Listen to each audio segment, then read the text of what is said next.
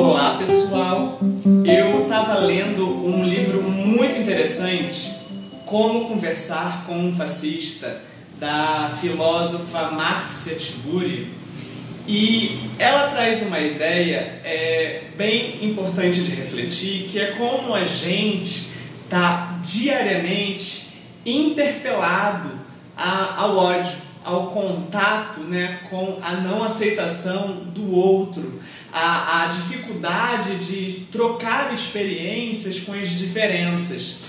Isso acontece nas notícias de jornais, nas fofocas, na, nos acontecimentos políticos, né, que estão sempre mobilizando a gente a é, se proteger no nosso casulo e não se relacionar é, de forma afetiva com as pessoas que estão às nossas voltas. Nesse sentido, é, ainda que inconscientemente, a gente está sendo treinado a odiar as outras pessoas, de forma que a gente é, começa a odiar intransitivamente. O que, que, quer dizer isso? A gente não odeia é, algo, né, um objeto direto, a gente simplesmente odeia por odiar, porque a gente já está é, no inconsciente, a gente já está estimulado por esse sentimento negativo.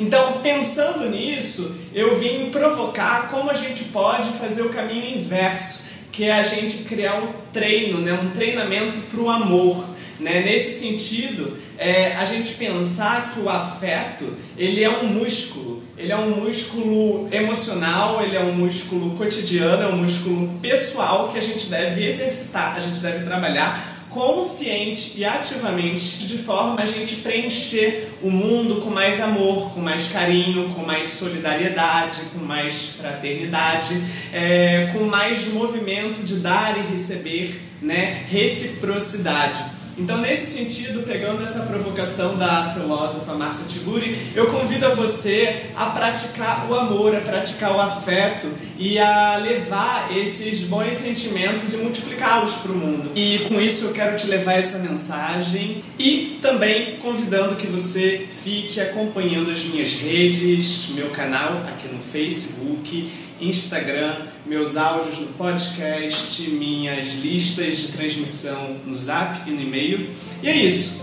Obrigado pela sua atenção. Um abraço carinhoso e até uma próxima.